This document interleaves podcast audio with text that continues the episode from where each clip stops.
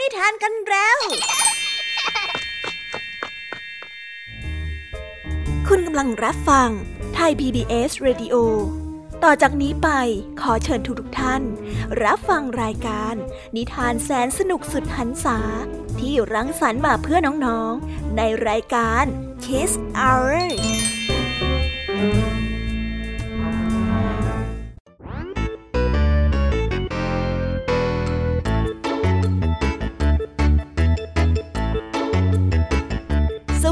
สวัสดีน้องๆชาวรายการ Kiss Hour ทุกๆคนนะคะ วันนี้พี่แยมมี่กับผองเพื่อน ก็ได้เตรียมนิทานสนุกๆมาเล่าให้กับน้องๆได้ฟัง เพื่อเปิดจินตนาการ แล้วก็ตะลุยไปกับโลกแห่งนิทานนั่นเอง น้องๆอยากจะรู้กันแล้วหรือยังคะ ว่าวันนี้พี่แยมมี่และผองเพื่อนได้เตรียมนิทานเรื่องอะไรมาฝากน้องๆกันบ้าง เอาละค่ะ เราไปเริ่มต้นกันที่นิทานของคุณครูไหว วันนี้นะคะ คุณครูไหวได้จัดเตรียมนิทานทั้งสองเรื่องมาฝากพวกเรากันค่ะ ในนิทานเรื่องแรกของคุณครูไหว มีชื่อเรื่องว่า ผลบุญผลกรรม ต่อกันด้วยเรื่อง คิดก่อนสั่งงาน ส่วนนิทานของทั้งสองเรื่องนี้จะเป็นอย่างไร และจะสนุกสนานมากแค่ไหน น้องๆต้องรอติดตามรับฟังกันในเชิงของคุณครูไหวใจดีกันนะคะ นิทานของพี่ยมมี่ในวันนี้ บอกเลยค่ะว่าพี่ยมมี่ไม่ยอมน้อยหน้าคุณครูไหวได้จัดเตรียมนิทานทั้งสามเรื่องมาฝากน้องๆกัน และในนิทานเรื่องแรกที่พี่ยมมี่ได้เตรียมมาฝากน้องๆกันนั้น มีชื่อเรื่องว่า มัติของหมู่บ้านขนปุย ต่อกันในนิทานเรื่องที่สองที่มีชื่อเรื่องว่า คืนพิเศษของชาวนูอิด และตามกันมาติดติดกับนิทานเรื่องที่สามมีชื่อเรื่องว่า พายุสติแตก ส่วนนิทานทั้งสามเรื่องนี้จะเป็นอย่างไร และจะสนุกสนานมากแค่ไหน น้องๆต้องห้ามพลาด แล้วรอติดตามกันให้ได้เลยนะคะ กับนิทานทั้งสามเรื่องสามรสของพี่ยามี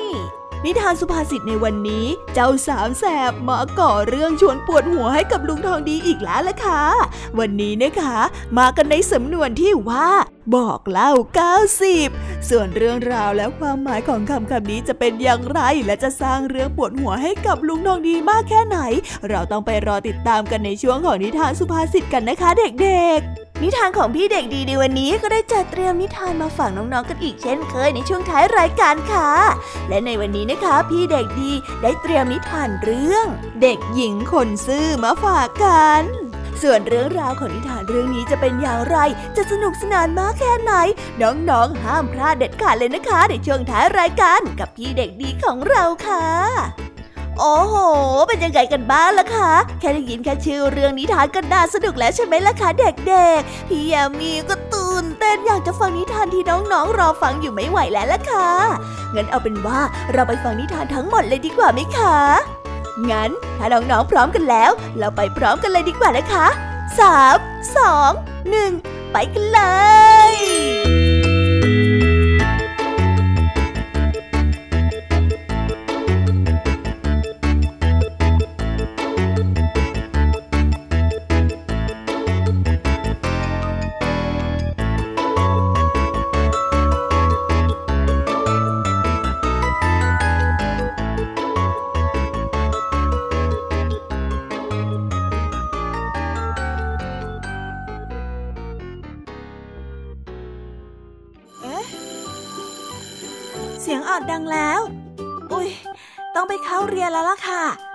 อช้า เราไปหาคุณครูไหวกันเถอะ ไปกันเลย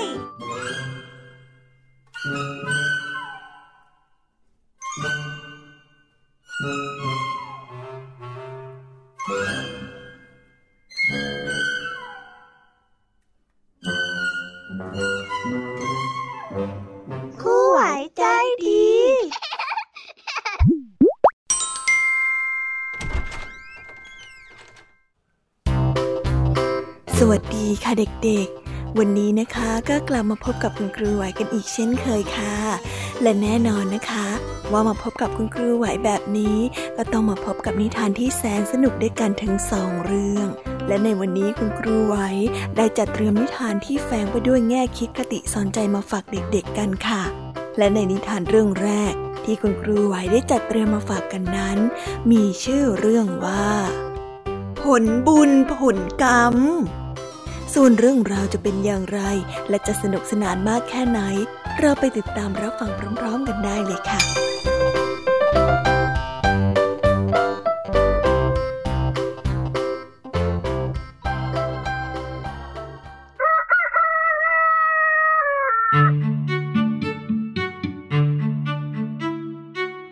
พ่อค้าเกวียนคนหนึ่งได้ขับเกวียนนำสินค้าไปขายยังเมืองไกล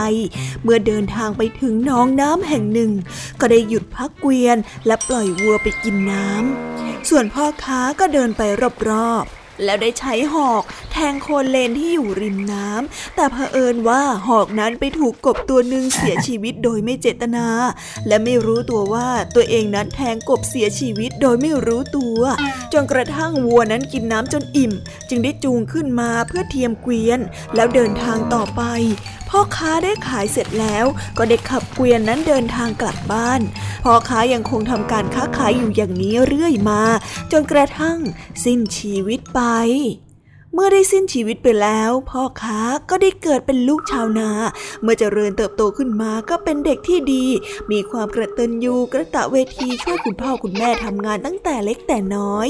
แต่พอเข้าวัยหนุ่ม ก็ให้พ่อและแม่นั้นหยุดทำงาน แล้วตัวเองก็เข้ารับภาระทำไร่ทำนาแต่เพียงผู้เดียว เลี้ยงพ่อแม่ให้อยู่ดีมีสุขเรื่อยมาเมื่อพ่อแม่ได้เสียชีวิตไปแล้วเขาได้รู้สึกเศร้าเสียใจมาก เพราะผู้ที่รักนั้นจะต้องพัดพรากจากไปอย่างไม่มีวันหวนกลับ หลังจากที่จัดงานศพพ่อและแม่เรียบร้อยแล้ว เขาได้มองเห็นชีวิตว่าชีวิตนั้นไม่ยั่งยืนเลย จึงออกบวชเป็นพระภิกษุในพระพุทธศาสนา และได้ร่ำเรียนพระธรรมวินัย โดยเฉพาะในส่วนของกรรมฐานพอสมควรแล้ว ก็ได้กราบลาพระอาจารย์ เพื่อไปในป่า เพื่อบำเพ็ญและขจัดขัดเกลากิเลสตัณหา ให้เบาบางลงไปได้บ้าง พระผู้ที่ประพฤติเช่นนี้ พวกชาวไทยของเราเรียกกันว่าพระธุดงพระธุดงรูปนี้ได้ออกท่องเที่ยวไปปฏิบัติธรรมต่างๆ ในป่าหลายที่หลายแห่งได้ทราบซึ้งในธรรมวินัยพอสมควร แม้จะยังไม่ถึงขั้นบรรลุธรรม แต่ก็มีศีลสมบูรณ์และไม่ด่างพร้อย ส่วนกบที่ถูกพ่อค้าแทงเสียชีวิตในคราวนั้น ก็ได้เกิดเป็นลูกชายของนายพราน ลูกชายนายพรานได้ติดตามพ่อ เพื่อล่าสัตว์มาตั้งแต่เล็กแต่น้อย และได้สืบทอดอาชีพนายพรานป่าต่อจากบิดาเรื่อยมา จนกระทั่งโตเป็นหนุ่ม อยู่มาวันหนึ่งนายพรานหนุ่มได้เข้าไปในป่าเพื่อล่าสัตว์ตามปกติ วันนั้นเขาได้พบกับพระธุดงได้เดินทางอยู่ที่กลางป่า บังเอิญว่าเลื่อมใสและศรัทธาและอยากจะเข้าไปกราบไหว้และถวายอาหาร จึงได้เดินตามท่านไป แต่พอเข้าไปใกล้ก็ได้พูดว่าหลวงพี่ครับ นี่มนหยุดก่อนครับ อย่าเพิ่งเดินหนีสิพระธุดงเห็นว่านายพรานนั้นถือหอกอยู่ในมือ ก็เกรงว่าจะเป็นคนร้ายมาทำอันตรายกับท่าน จึงได้เดินต่อไปไม่ยอมหยุด และเร่งฝีเท้าให้เร็วมากยิ่งขึ้นนายพรานเข้าใจว่าพระธุดงนั้นไม่ได้ยินเสียงของตน จึงได้เร่งเดินตามไปด้วย พระธุดงเห็นว่านายพรานนั้นได้เร่งเดินตามมา คิดว่าคงจะเป็นคนร้ายแน่ๆ จึงได้รีบเดินเลี้ยวเข้าทางโค้ง และไปซ่อนตัวอยู่ที่พุ่มไม้หนาทึบนายพลานได้เดินมาถึงตรงนั้น ก็มองไม่เห็นพระธุดงเสียแล้ว ไม่รู้ว่าท่านนั้นเดินไปทางไหน ขณะที่มองหาพระธุดงอยู่นั้นก็ได้เกิดความคิดขึ้นมาว่า เอ๊ทำไมพระถึงไม่หยุดนะ หรือว่าท่านกลัวที่เราถือหอกเป็นอาวุธ ท่านคงจะเข้าใจว่าเราจะมาทำร้ายท่านแน่ๆ อืม ถ้าอย่างนั้นเราขอทิ้งอาวุธก่อนก็แล้วกันคิดได้ดังนั้นแล้วก็ได้ปลดธนูออกจากตัว แล้วก็พุ่งหอกที่ซ่อนเอาไว้ ไปที่พุ่มไม้ในทันที ตั้งใจว่าถ้าได้พบพระธุดงแล้ว ก็จะย้อนกลับมาเอานายพลานได้เดินตามหาพระธุดงต่อไป ฝ่ายพระธุดงที่ซ่อนตัวอยู่ที่พุ่มไม้หนาทึบ ด้วยกรรมที่เคยทำไว้ที่แทงกบเสียชีวิตเมื่อชาติก่อน จะต้องมาชดใช้กรรมในชาตินี้ โดยหอกที่นายพลานพุ่งเข้ามาในพุ่มไม้นั้น ได้ถูกอวัยวะสำคัญของพระธุดงค์จนเสียชีวิตอยู่ตรงนั้นในทันที โดยนายพลานนั้นไม่ได้เจตนาเลยแม้แต่น้อย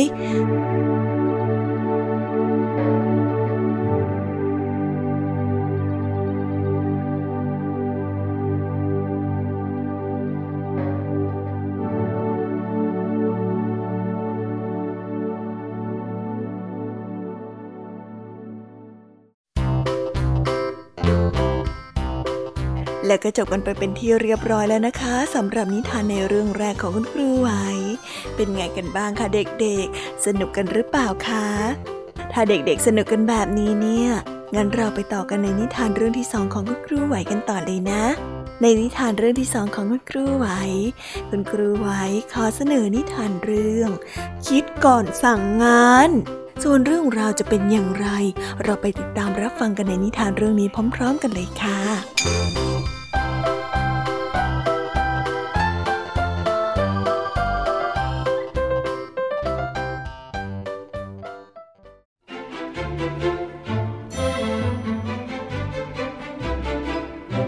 อาจีได้ไปทำงานรับใช้อาศัยอยู่กับท่านขุน วันหนึ่งท่านขุนมีธุระที่จะต้องเข้าวัง และได้ชวนอาจีนั้นไปด้วย โดยได้สะพายย่ามเดินตามหลังไป ในย่ามของท่านขุนนั้นบรรจุของใช้ประจำตัวและหมากพลูของท่านขุน เมื่อเริ่มเดินทางออกจากบ้านท่านขุนได้สั่งอาจีว่า นี่ ช่วยดูแลย่ามให้ดีนะ ถ้าหากว่าเห็นอะไรตกหล่นก็ควรจะเก็บใส่ใต้เรียบร้อยเข้าใจไหม ในระหว่างทางอาจีได้เห็นมูลของม้า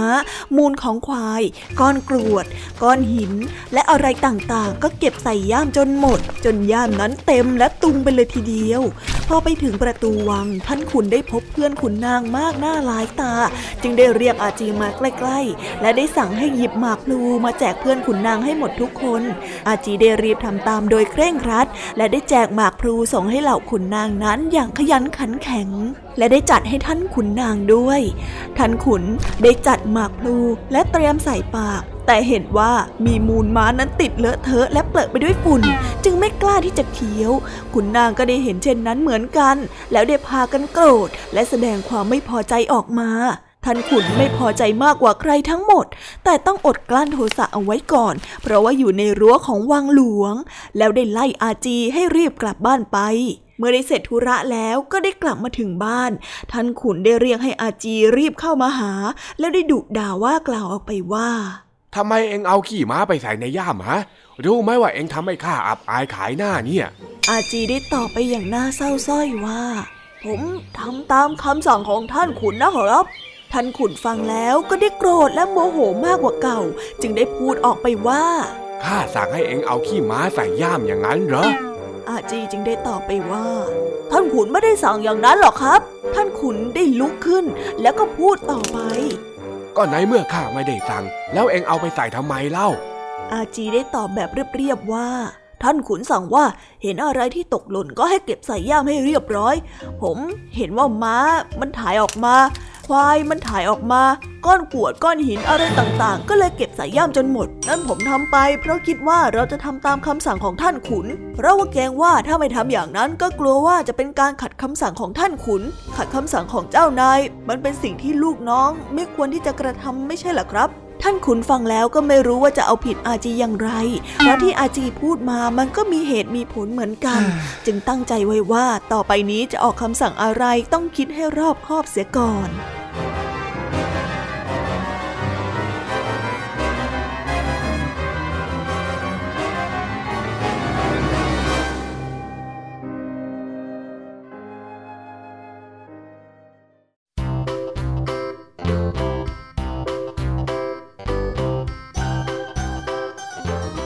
แล้วก็จบกันไปเป็นที่เรียบร้อยแล้วนะคะสำหรับนิทานทั้งสองเรื่องของคุณครูไหว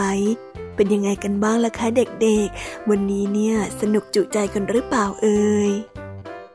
มีเด็กๆหลายคนเลยนะคะที่ยังไม่จุใจกัน งั้นเราไปต่อกันในนิทานช่วงต่อไปกันเลยดีกว่าไหมคะเอาละค่ะ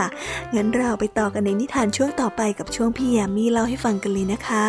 แต่สำหรับตอนนี้เนี่ย เวลาของคุณครูไหวก็ได้หมดลงไปแล้ว งั้นครูไหวต้องขอตัวลากันไปก่อนแล้วนะคะ สวัสดีค่ะบ๊ายบาย แล้วพบกันใหม่นะคะเด็กๆ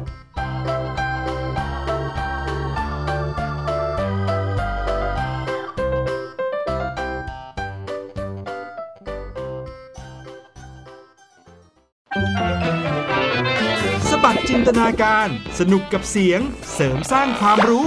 ในรายการ เสียงสนุก ทุกวันจันทร์ถึงวันศุกร์เวลา 16 นาฬิกาถึง 17 นาฬิกา ทางไทย PPS ดิจิตอล Radio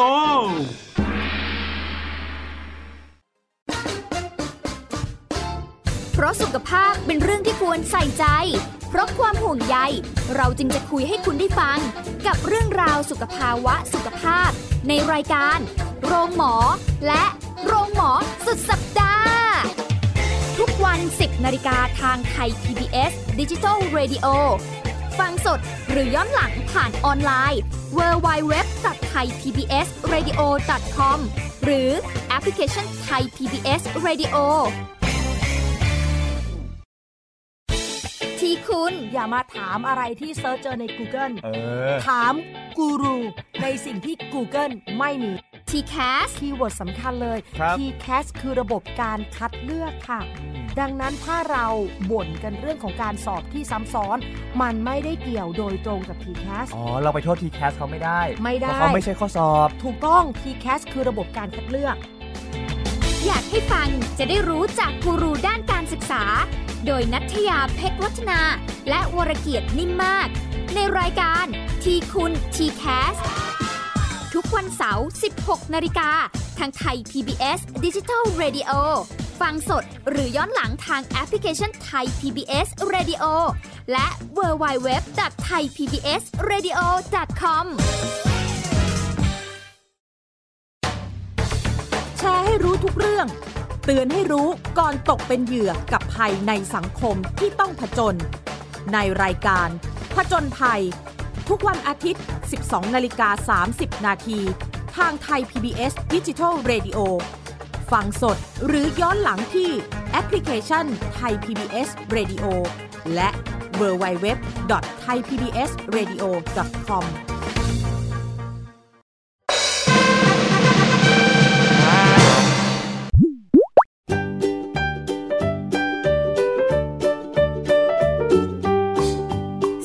สวัสวัสดีค่ะ น้องๆที่น่ารักทุกๆคนของพี่แยมมี่นะคะ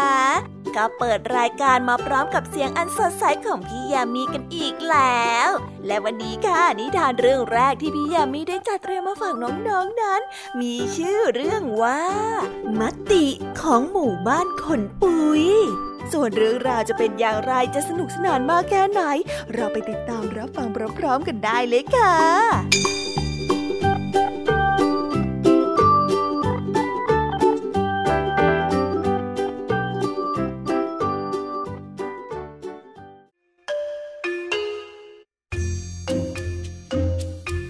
ณหมู่บ้านขุนปุย เหล่าแกะน้อยใหญ่ทั้งสีขาว สีเหลือง สีน้ำตาล และสีดำอาศัยอยู่ร่วมกันอย่างมีความสุขเสมอมา แต่มีแกะดำตัวหนึ่งชอบทำตัวเกเร แปลกแยก แตกต่างจากแกะต้นอื่น โดยหลงผิดคิดว่าการกระทำของตนนั้นก็เก๋มาก แกะทุกตัวจึงได้ลงความเห็นว่า หากแกะดำตัวนี้อยู่ในหมู่บ้านต่อไป ก็รั้งแต่จะทำให้เกิดความเดือดร้อน จึงได้ขอร้องให้แกะดำนั้นย้ายออกไป แกะดำยอมไปแต่โดยดี แต่ในใจนั้นคิดแค้นแกะทุกตัวในหมู่บ้านนั้น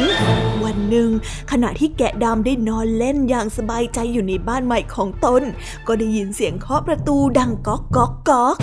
เมื่อแกะดำได้เปิดประตูออกก็ได้เห็นหมาป่าตัวหนึ่งรูปร่างใหญ่โตหน้าตาเจ้าเล่ห์ดูไม่เป็นมิตรเอาซะเลย จ้าคือแกะดำที่ถูกขับไล่ออกจากหมู่บ้านใช่ไหม มาร่วมมือกับข้าเถิด แล้วเจ้าจะเป็นที่ยอมรับของแกะตัวอื่นทุกตัว แกะดำคิดว่าเวลาแก้แค้นนั้นมาถึงแล้ว จึงได้รีบตอบคำชักชวนของหมาป่านั้นไปทันที แล้วท่านต้องการอะไรเล่าท่านหมาป่า แกะดำได้ถาม หากว่าข้าได้เป็นหัวหน้าของพวกแกะแล้วก็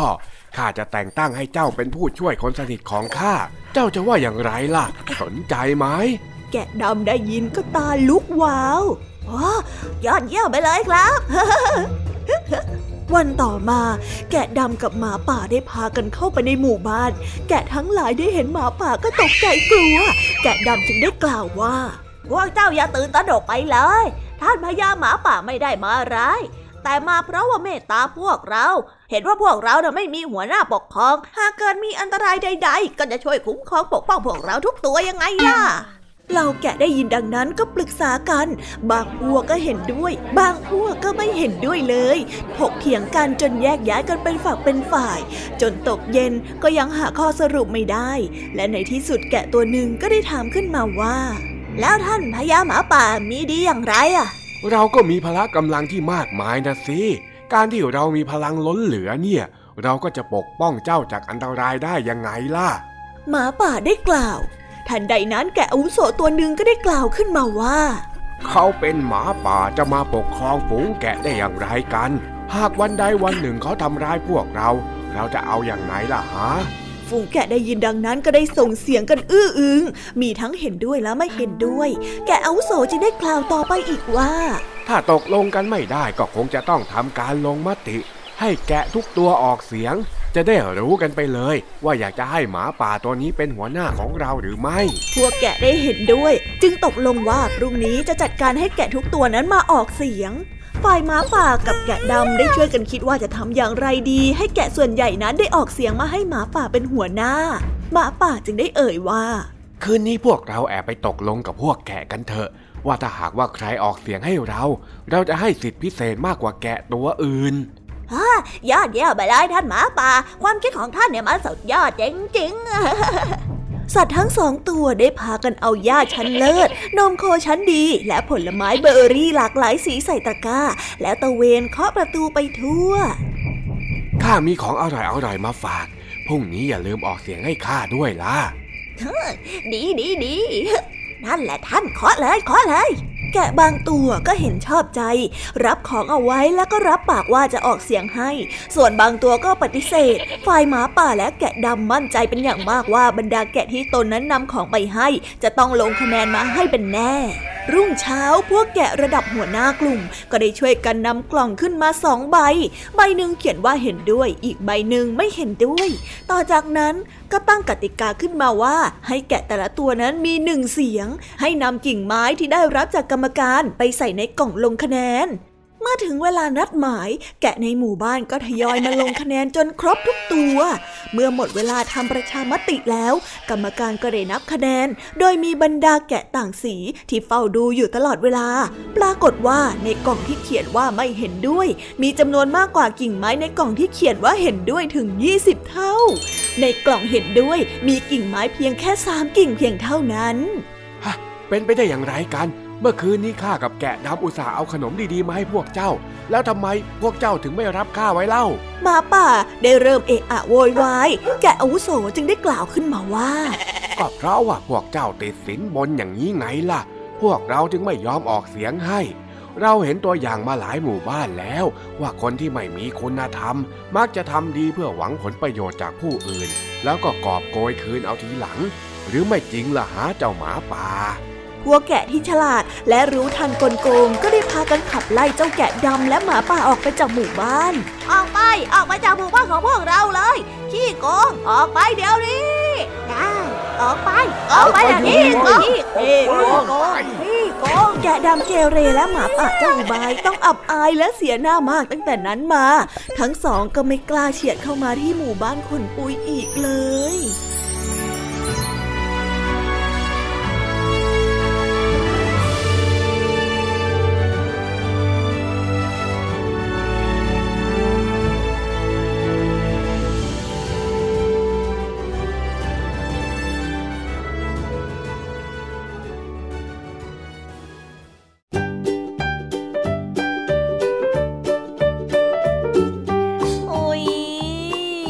นิทานเรื่องแรกของพี่ยามีกันลงไปแล้วว่าเผอแป๊บแป๊บเดียวเอง แต่พี่ยามีรู้นะคะว่าน้องๆอย่างไม่จุใจกันอย่างแน่นอน พี่ยามีก็เลยเตรียมนิทานแนวเรื่องที่สองมาฝากเด็กๆกันค่ะ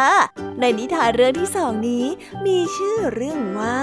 คืนพิเศษของชาวนูอิดส่วนเรื่องราวจะเป็นอย่างไร และจะสนุกสนานมากแค่ไหน เราไปรับฟังพร้อม ๆ กันได้เลยค่ะ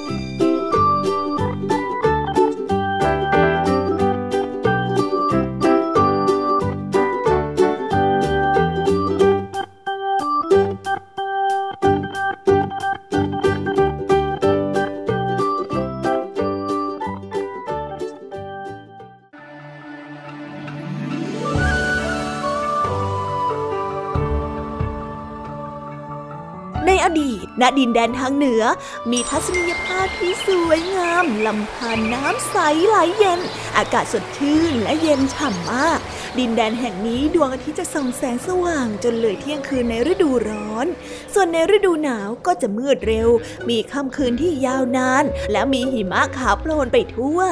ลำธารนนั้นได้กลายเป็นทานน้ำแข็งชาวลูอิดแถวนี้จึงได้สร้างกระท่อมด้วยน้ำแข็งไว้เพื่ออยู่อาศัย ห่างออกไปไม่ไกลจากถิ่นของมนุษย์ เป็นที่อยู่อาศัยของยักษ์ตนหนึ่ง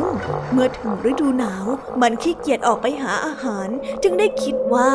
เราจะออกไปเผชิญกับความหนาวเย็นเองทำไม ในเมื่อเราสามารถจับพวกเด็กดื้อมาให้เป็นทาสคอยใช้ล่าสัตว์ ก่อกองไฟ แล้วก็ทำอาหารให้เราได้จัดการเลยดีกว่า จากนั้นก็ได้เริ่มตะเวนไปทั่วหมู่บ้าน และได้ลักพาตัวเด็กๆกลับมายังถ้ำ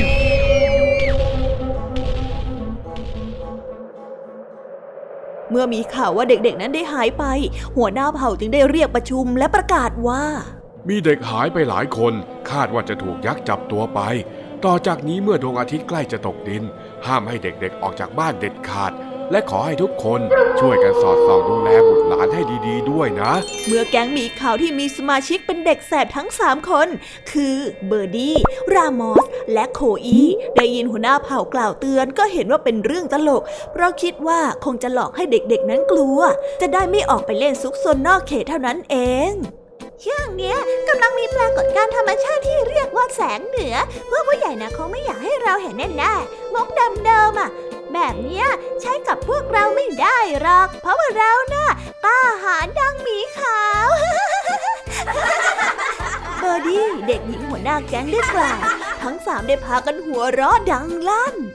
วันรุ่งขึ้น แก๊งหมีขาวได้นัดแนะกันว่าคืนพรุ่งนี้จะออกไปชมแสงเหนือที่ท้ายหมู่บ้าน เมื่อถึงเวลาที่นัดหมายเอาไว้ รามอสก็ไม่มาสักที เบอร์ดี้จึงได้กล่าวว่า เจ้ารามอสไปแอบดูแสงเหนือก่อนพวกเราแน่ๆลองไปดูที่บ้านกันดีกว่า ทั้งคู่จึงได้พากันไปยังบ้านของรามอสแต่ก็ต้องแปลกใจ เพราะว่าเห็นผู้ใหญ่หลายคนกำลังประชุมกัน แม่ของรามอสมีหน้าตาที่เศร้าส้อย ได้สุดตัวนั่งลงกับพื้นอย่างอ่อนใจ ได้คร่ำครวญว่าลามอสลามอสทำไมไม่รู้จักเชื่อฟังคำเตือนของผู้ใหญ่บ้างรามอสลูกแม่ เบอร์ดี้ได้ทราบจากผู้ใหญ่ว่า รามอสได้แอบออกจากบ้านไป ตั้งแต่กลางดึกคืนเมื่อวาน แล้วไม่ได้กลับมาอีกเลย เธอจึงได้ทำสัญญาณให้โคลอีนั้นออกมาจากบ้านของรามอสแล้วก็ได้กระซิบว่า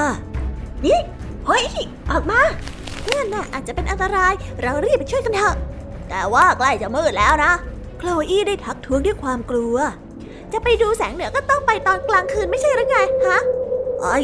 ฉันเริ่มรู้สึกกลัวเจ้ายักษ์ตัวนั้นแล้วอะ ไม่รู้ว่ามันมีจริงหรือเปล่า ตอนนี้เพื่อนเราก็หายไปด้วยโคลอี้ยอมรับด้วยเสียงอ่อยๆ แต่เมื่อถูกรบเร้าหลายครั้งก็ต้องจำใจและยอมไปกับเบอร์ดี้ เบอร์ดี้และโคลอี้ได้สวมเสื้อหนังสัตว์ทับอีกชั้นเพื่อบรรเทาความหนาวเย็น และได้พากันเดินลัดเลาะข้ามลำธารน้ำแข็งไปยังป่า โดยที่มีจุดหมายคือถ้ำของยักษ์ ดินแดนที่หนาวเหน็บและแสงตะวันก็ค่อยๆ ดับลง ทั้งคู่ได้หยุดพักและจุดคบเพลิงทันใดนั้นยักษ์ก็ได้กระโจนออกมาจากพุ่มไม้บรรด้วยหัวเราะและคำรามเสียงดังว่าเจ้าเด็กตัวกระจ้อยร้อย จะไปเที่ยวไหนกันหรือ มานี่สิ เบอร์ดี้และโคลอี้ตะโกนสุดเสียงพร้อมกัน และได้วิ่งหนีไปอย่างไม่คิดชีวิต แต่ทว่ายักษ์นั้นได้คว้าเสื้อ และดึงตัวของเบอร์ดี้เอาไว้ ส่วนโคลอี้นั้นวิ่งสุดฝีเท้า เพื่อหนีเอาตัวรอดอย่างหวุดหวิด ยักษ์ได้หิ้วเบอร์ดี้กลับไปที่ถ้ำขังไว้ในกรงทั้งเหม็นและสกปรก แล้วได้เดินออกไปหาเหยื่อรายต่อไป ไปเออปล่อยฉันนะปล่อยฉันบอกให้ปล่อย เบอร์ดี้ได้ร้องโวยวายพร้อมกับเขย่ากรงเบอร์ดี้ เบอร์ดี้ใช่ไหม เบอร์ดี้ เสียงหนึ่งในมุมมืดได้ถามขึ้น เบอร์ดี้ได้ยินเสียงก็จำได้ทันทีว่านั่นคือเสียงของรามอส เพื่อนรักของเธอนั่นเองเบอร์ดี้ค่อยๆ ขยับเข้ามาหารามอส ร้องไห้สะอึกสะอื้นและได้เล่าว่า เจ้ายักษ์ตัวนั้นอะมันบังคับให้ฉัน และเด็กคนอื่นๆ ไปล่าแมวน้ำมาทำอาหารให้มันกิน แล้วก็ให้หาน้ำมันปลาวาฬมาให้เพื่อเป็นเชื้อเพลิงบรรเทาความหนาวด้วย ถ้าไม่มีใครยอมทำงาน ก็จะถูกขัง แล้วก็ให้อดอาหาร หิวตายอยู่แบบนี้ รามอสได้เล่าพร้อมกับร้องไห้สะอึกสะอื้นฉันไม่น่าออกมาดูแสงเหนือก่อนเธอเลย ฉันถึงได้ถูกจับง่ายได้แบบนี้ แล้วทำไมเธอถึงถูกจับได้ล่ะ เบอร์ดี้ได้เล่าเรื่องของเธอกับโคอี้ที่หลบออกมาจากบ้านเพื่อช่วยเพื่อน แต่เธอนั้นถูกยักษ์จับได้ ความอ่อนเพลียทำให้ทั้งสองนั้นหลับไป แต่ไม่ทันที่จะได้หลับสนิท ก็ได้ยินเสียงฝีเท้าหนักดักเดินเข้ามา นี่เจ้าพวกเด็กขี้เกียจออกไปทำงานกันได้แล้ว ไป ยักษ์บังคับให้เด็กๆ ที่ยังงัวงเงียอยู่ก่อกองไฟ เตรียมรถลากเลื่อนและอุปกรณ์ล่าสัตว์ แม้ว่าอากาศนั้นจะเย็นและเยือกเพียงใดก็ตาม ขณะที่เด็กๆกำลังทำงานอยู่อย่างเหงื่อไหลไคลย้อย เบอร์ดี้และรามอสก็ได้ยินเสียงโคลอี้ดังขึ้น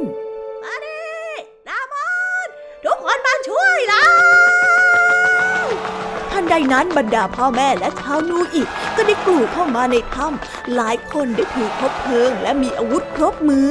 ยักษ์เห็นก็ตกใจกลัว ได้รีบวิ่งหนีไป ส่วนเด็กๆที่ถูกจับเป็นทาสนั้นก็ได้รีบวิ่งมาหาพ่อแม่กันจ้าระวันฮะฮะฉันกลับไปบอกพวกผู้ใหญ่ให้มาช่วย พวกเธอปลอดภัยดีใช่ไหมขอบใจมากเลยขอบใจ เบอร์ดี้กับรามอสเด็พยักหน้าน้ำตารินด้วยความดีใจ สามคนนั้นได้กอดกันกลม ฝ่ายหัวหน้าเผ่าจึงได้กล่าวว่า พวกเจ้าเห็นโทษของการไม่มีระเบียบวินัยและไม่เชื่อฟังผู้ใหญ่กันหรือยัง อันตรายจากโลกภายนอกนั้นโหดร้ายยิ่งนัก กฎระเบียบจึงมีไว้เพื่อทุกคนให้อยู่กันอย่างมีความสุขยังไงล่ะ แก๊งหมีขาวได้รับปากว่าจะกลับตัวกลับใจเป็นเด็กดี ประพฤติอยู่ในกฎระเบียบอย่างเคร่งครัดตลอดไป เพื่อความปลอดภัยของตนเองและเพื่อความสบายใจของพ่อและแม่ ก่อนที่จะกลับมาที่บ้าน ฝ่ายหัวหน้าเผ่านั้นได้พาเด็กๆ ไปชมแสงเหนือที่สวยงามบนฟาฟ้า แสงสีได้สวยงามมากทำให้ค่ำคืนนี้เป็นคืนพิเศษของชาวหมีขาว และชาวนูอีก ส่วนเจ้ายักษ์ที่หนีไปก็ยังคงรอโอกาสที่จะจับเด็กดื้อที่ไม่เชื่อฟังผู้ใหญ่และชอบออกมาเที่ยวเล่นในเวลากลางคืนมาเป็นทาสต่อไป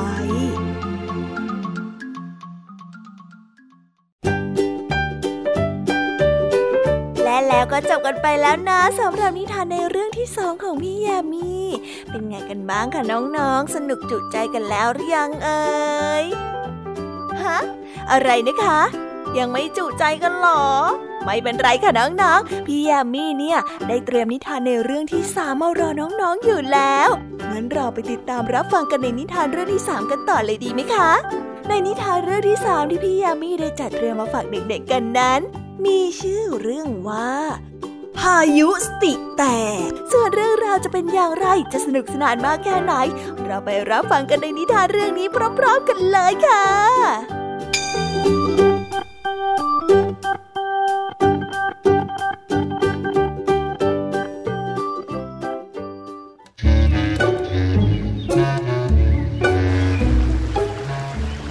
ายุทุกลูกได้เกิดและเติบโตขึ้นในดินแดนแห่งพายุ ดินแดนที่มีเจ้าแห่งพายุซูเปอร์เฮอริเคนเป็นผู้ปกครอง และมอบหมายให้บริวารทั้งหลายมีอำนาจหน้าที่ที่สร้างพายุประจำอาณาเขตบริเวณต่างๆ ทั่วโลก พายุหมุนแฝดสามที่มีเส้นผ่านศูนย์กลางประมาณ 100 กิโลเมตร และมีความเร็วลมถึง 118 กิโลเมตรต่อชั่วโมง ไปจนถึงความเร็วลมสูงสุด 400 กิโลเมตรต่อชั่วโมง และอยู่ในมหาสมุทรทั้งหมด ก็คือพายุเฮอริเคนอยู่ในมหาสมุทรแอตแลนติกพายุไซโคลนอยู่ในมหาสมุทรอินเดีย พายุไต้ฝุ่นอยู่ในมหาสมุทรแปซิฟิก ส่วนพายุทอร์นาโด ซึ่งเป็นพายุหมุนที่แรงที่สุดและก่ออันตรายมากที่สุด ด้วยความเร็วลมที่สูงถึง 800 กิโลเมตรต่อชั่วโมง ทุกๆปี พายุทั้งหลายจะมาพบปะสังสรรค์ และบอกเล่าเรื่องราวชีวิตของตนให้กับเพื่อนๆได้ฟัง ข้าน่าเกือบที่จะได้เป็นพายุไต้ฝุ่นแล้วนะ แต่เสียดายที่แรงลมมันไม่ถึง ก็เลยต้องกลับมาเป็นพายุดีเพลสชันเหมือนเดิม ดีเพลสชันตัวน้อยได้เล่าเรื่องราวอย่างสนุกสนาน สักวันหนึ่งข้าจะต้องมีกำลังที่แรงกว่าพายุไต้ฝุ่นให้ได้ พายุฟ้าขนองได้บอกอย่างมุ่งมั่น พวกเจ้าเก่งอยู่แล้วอีกไม่นานก็คงต้องได้เป็นพายุไต้ฝุ่นอย่างข้าแน่นอน พายุไต้ฝุ่นได้กล่าวอย่างยินดีที่เพื่อนๆนั้นยกย่อง ฝ่ายพายุทอร์นาโดที่ฟังอยู่ก็เกิดความไม่พอใจที่พายุทุกลูกนั้นต่างชื่นชมพายุไต้ฝุ่น ทั้งๆทที่ตนนั้นมีพละกำลังที่แรงกว่ามาก แต่ไม่มีใครสนใจเลย จึงได้เอ่ยขึ้นด้วยความโมโหไปว่า พายุใต้ฝุ่นไม่เห็นจะน่ากลัวตรงไหน ข้าต่างหากที่มีกำลังมากกว่า พวกเจ้าคอยดูเถิดนะ ข้าจะครอบครองดินแดนแห่งพายุทั้งหมดให้ได้ เสียงพายุไซโคลนได้กล่าวเตือนสติ หยุดก่อนเจ้าทอร์นาโด เจ้าจะโมโหไปทำไมเนี่ย เจ้าก็มีกำลังมากกว่าพายุไต้ฝุ่นอยู่แล้วนี่ ข้าจะแสดงให้พวกเจ้าเห็นถึงความยิ่งใหญ่ของข้า และข้าจะต้องเป็นเจ้าแห่งพายุแต่เพียงผู้เดียวพูดจบ พายุทอร์นาโดก็ได้เริ่มหมุนตัวเพิ่มความเร็วแรงขึ้น พุ่งเข้าไปหาพายุไต้ฝุ่นในทันที พายุทอร์นาโดได้พัดเข้าไปทำลายพายุทุกลูกด้วยความโกรธ จนลืมไปว่าตนเองนั้นเพิ่มความเร็วลมถึงระดับสูงสุดจะทำให้ตนเองนั่นแหละที่แตกสลายหายไป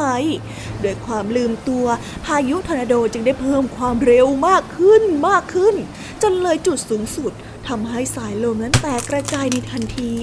เพียงไม่นานทุกสิ่งทุกอย่างก็ค่อยสงบลง เพราะพายุทอร์นาโดกำลังจะสลายตัวไป โอ้ย พวกเจ้าช่วยข้าด้วย ข้าเจ็บเหลือเกิน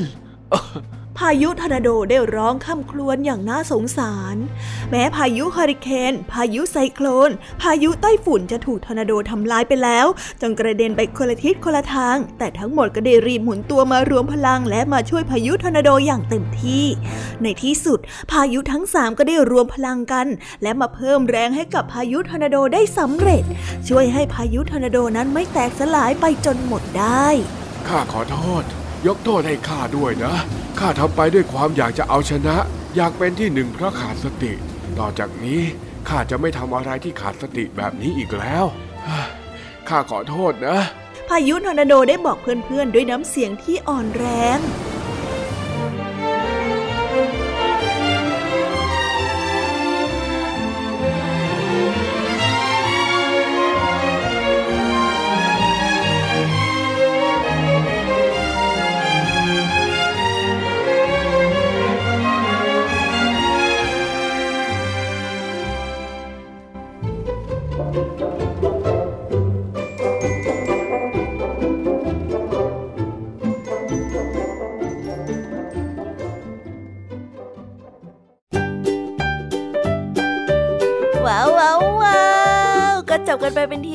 แล้วนะคะสำหรับนิทานทั้งสามเรื่องสามรสของพี่ยามีเป็นไงกันบ้างคะเด็กๆ ได้ข้อคิดหรือว่าคติสอนใจอะไรกันไปบ้าง อย่าลืมนำไปเล่าให้กับเพื่อนๆที่โรงเรียนได้รับฟังกันด้วยนะคะ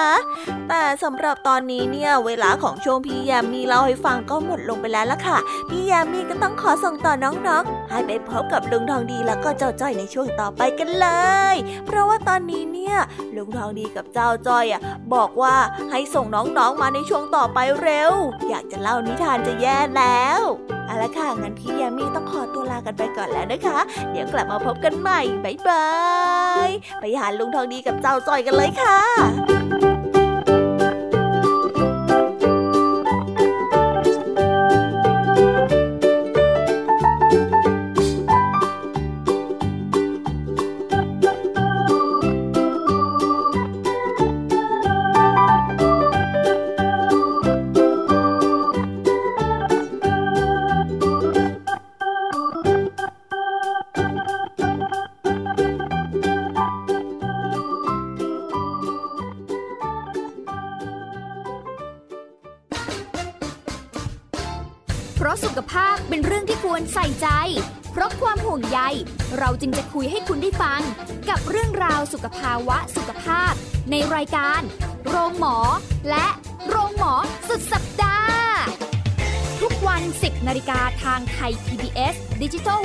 o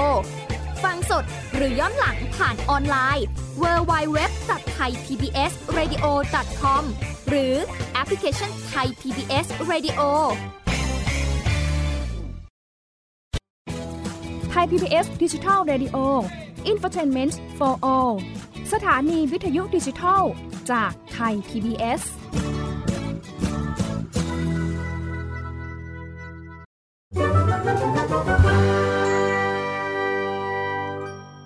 นิทานสุภาษิต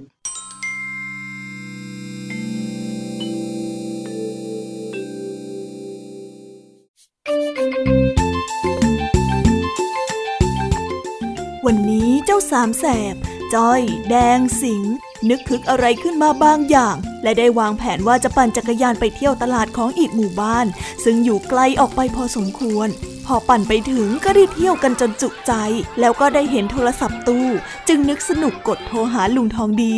เรื่องวุ่นวุ่นจึงได้เกิดขึ้น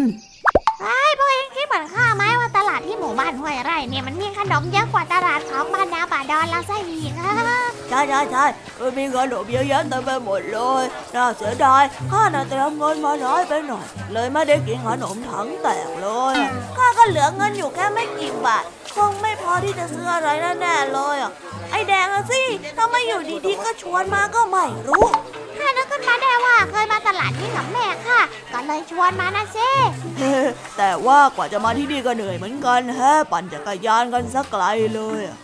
ก็ไอ้แดงนั่นแหละ บอกว่าอีกนิดเดียวอีกนิดเดียว นี่ปั่นมาเป็นสิบกว่ากิโลแล้วเนี่ย ไม่รู้ว่าป่านนี้แม่ข้าจะออกตามหากันหรือเปล่าอะแล้วไม่ยากอะไรเล่ายังก็โทรกลับไปบอกสิ ที่บ้านจะได้ไม่ต้องเป็นห่วงโอ้มันก็เป็นความคิดที่ดีนะ เราไปหยอดตู้โทรศัพท์แล้วก็โทรหาคนที่บ้านกันดีกว่า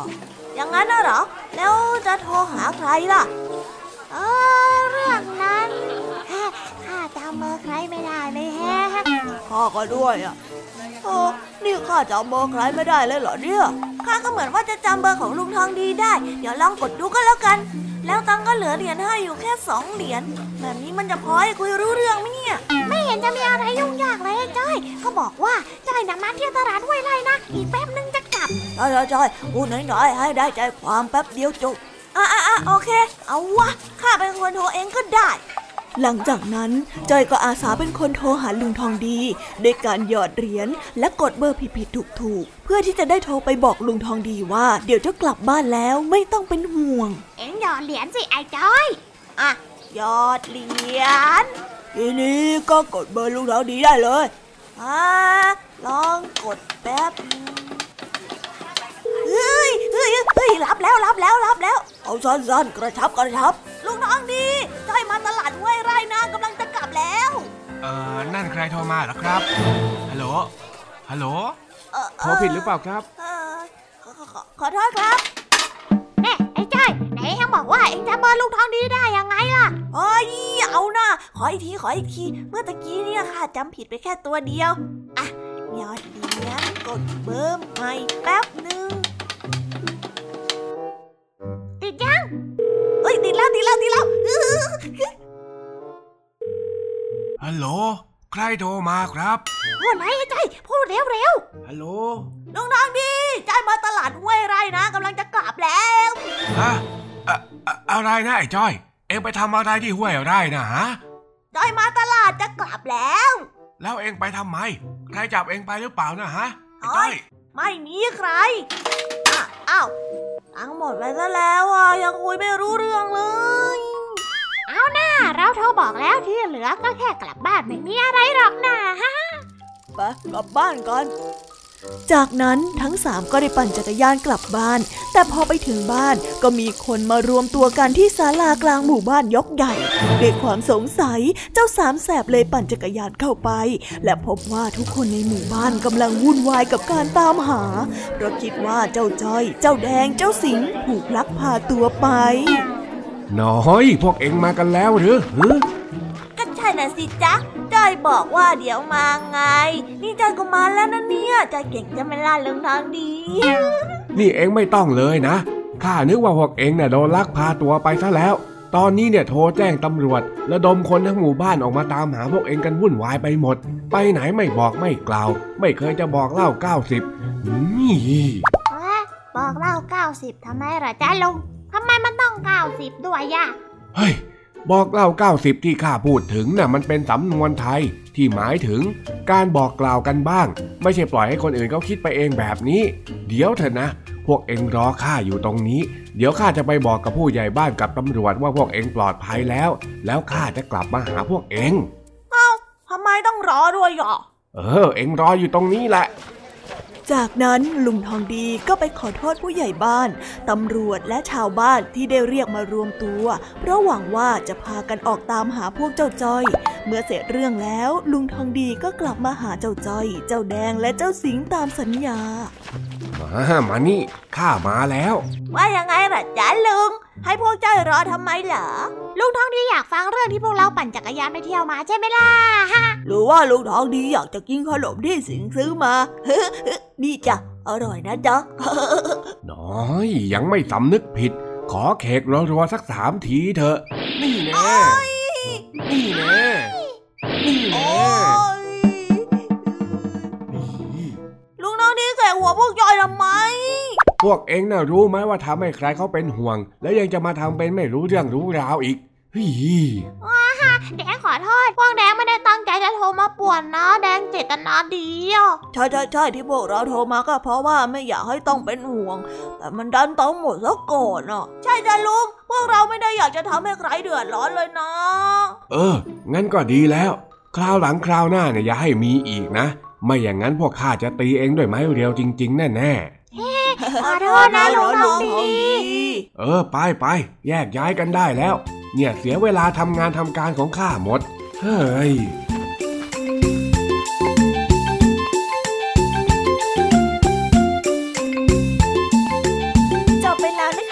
กับนิทานสุภาษิตสนุกสนุกจากลุงทองดี และก็เจ้าจอยจอบปัญหาของเรา แต่เดี๋ยวก่อนนะคะน้องๆ อย่าเพิ่งรีไปไหนนะคะ เรายังมีนิทานแสนสนุกจากน้องเด็กดีมารอน้องๆอยู่แล้ว ถ้าน้องๆพร้อมกันแล้ว เราไปฟังนิทานจากพี่เด็กดีกันเลยค่ะ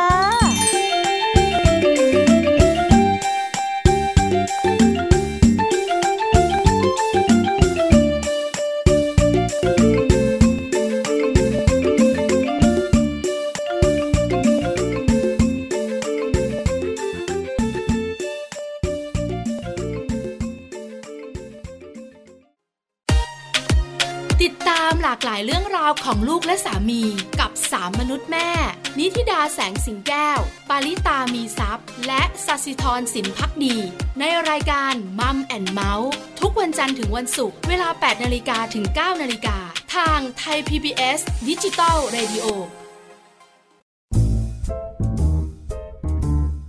นิทานเด็กดี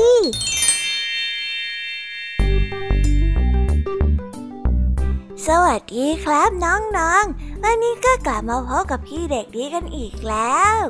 และแน่นอนว่ามาพบกับพี่เด็กดีแบบนี้ ก็ต้องกลับมาพบกับนิทานที่แสนสนุกกันในช่วงท้ายรายการ และวันนี้นะครับ พี่เด็กดีก็ได้เตรียมนิทานเรื่อง เด็กหญิงคนซื่อมาฝากกัน ส่วนเรื่องราวจะเป็นอย่างไร ถ้าน้องๆออยากจะรู้กันแล้วงั้นเราไปติดตามรับฟังกันได้เลยครับ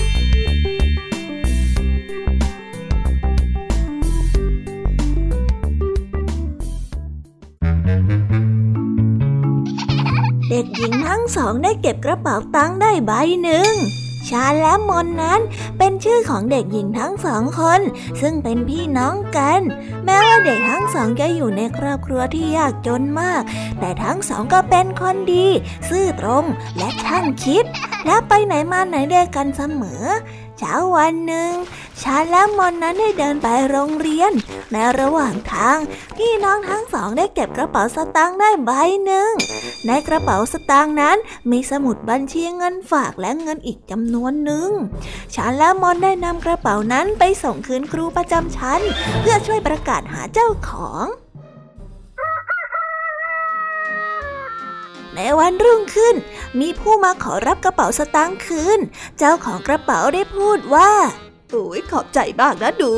ที่เก็บกระเป๋าตังค์ได้ แล้วไปส่งคุณครูให้ประกาศหาเจ้าของ หนูเป็นตัวอย่างที่ดีแล้วก็ซื่อตรงมากๆเลยนะจ๊ะ เจ้าของกระเป๋าได้ให้รางวัลกับชาละมนและได้บอกว่า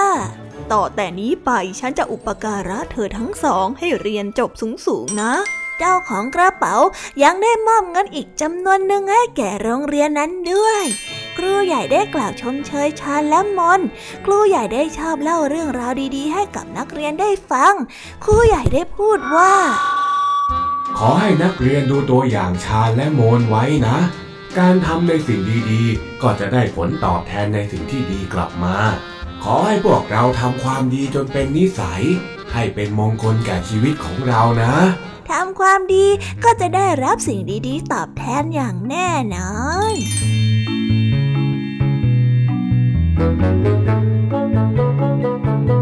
thank you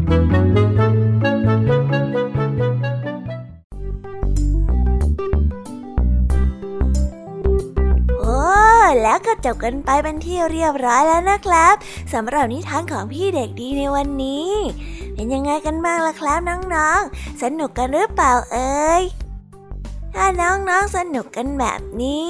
เอาไว้วันหลังพี่เด็กดีจะจัดเตรียมนิทานที่แสนสนุกแบบนี้มาฝากกันอีกนะครับ แต่สำหรับวันนี้เวลาของพี่เด็กดีก็หมดลงไปแล้ว พี่เด็กดีก็ต้องขอตัวลาน้องๆกันไปก่อน แล้วพบกันใหม่นะครับ สวัสดีครับ บายบาย เป็นเด็กดีของคุณพ่อคุณแม่นะครับ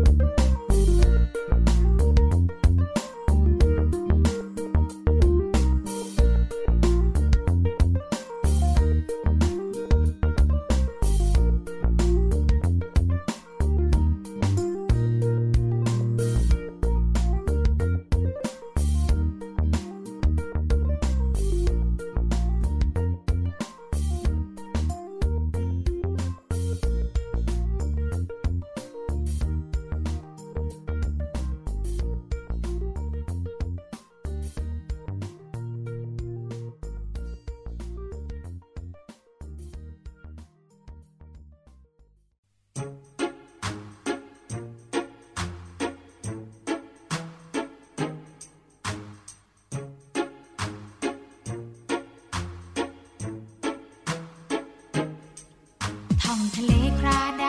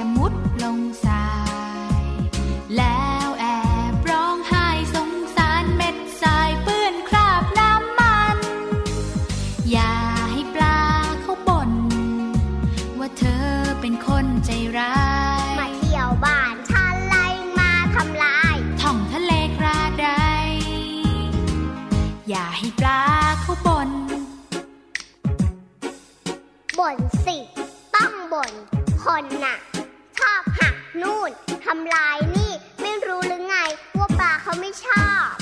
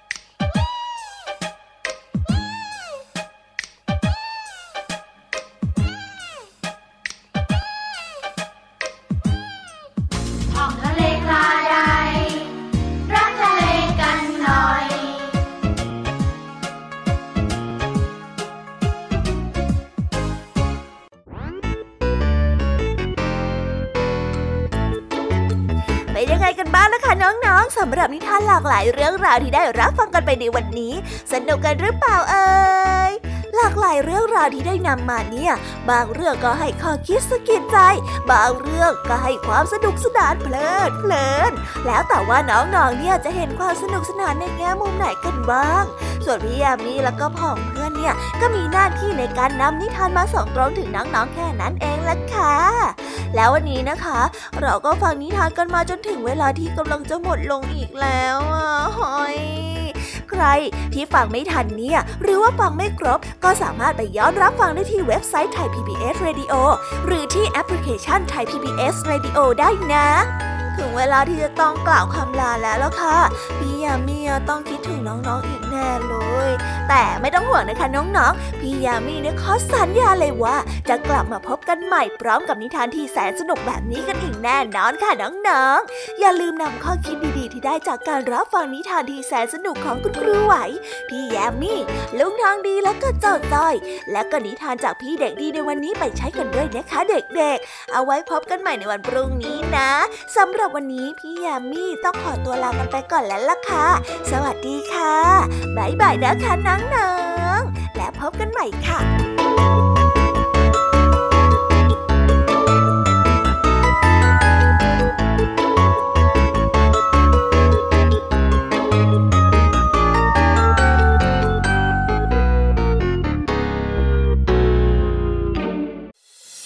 ติดตามรับฟังรายการย้อนหลังได้ที่เว็บไซต์และแอปพลิเคชันไทย PBS Radio ไทย PBS ดิจิทัล Radio วิทยุข่าวสารสาระ เพื่อสาธารณะและสังคม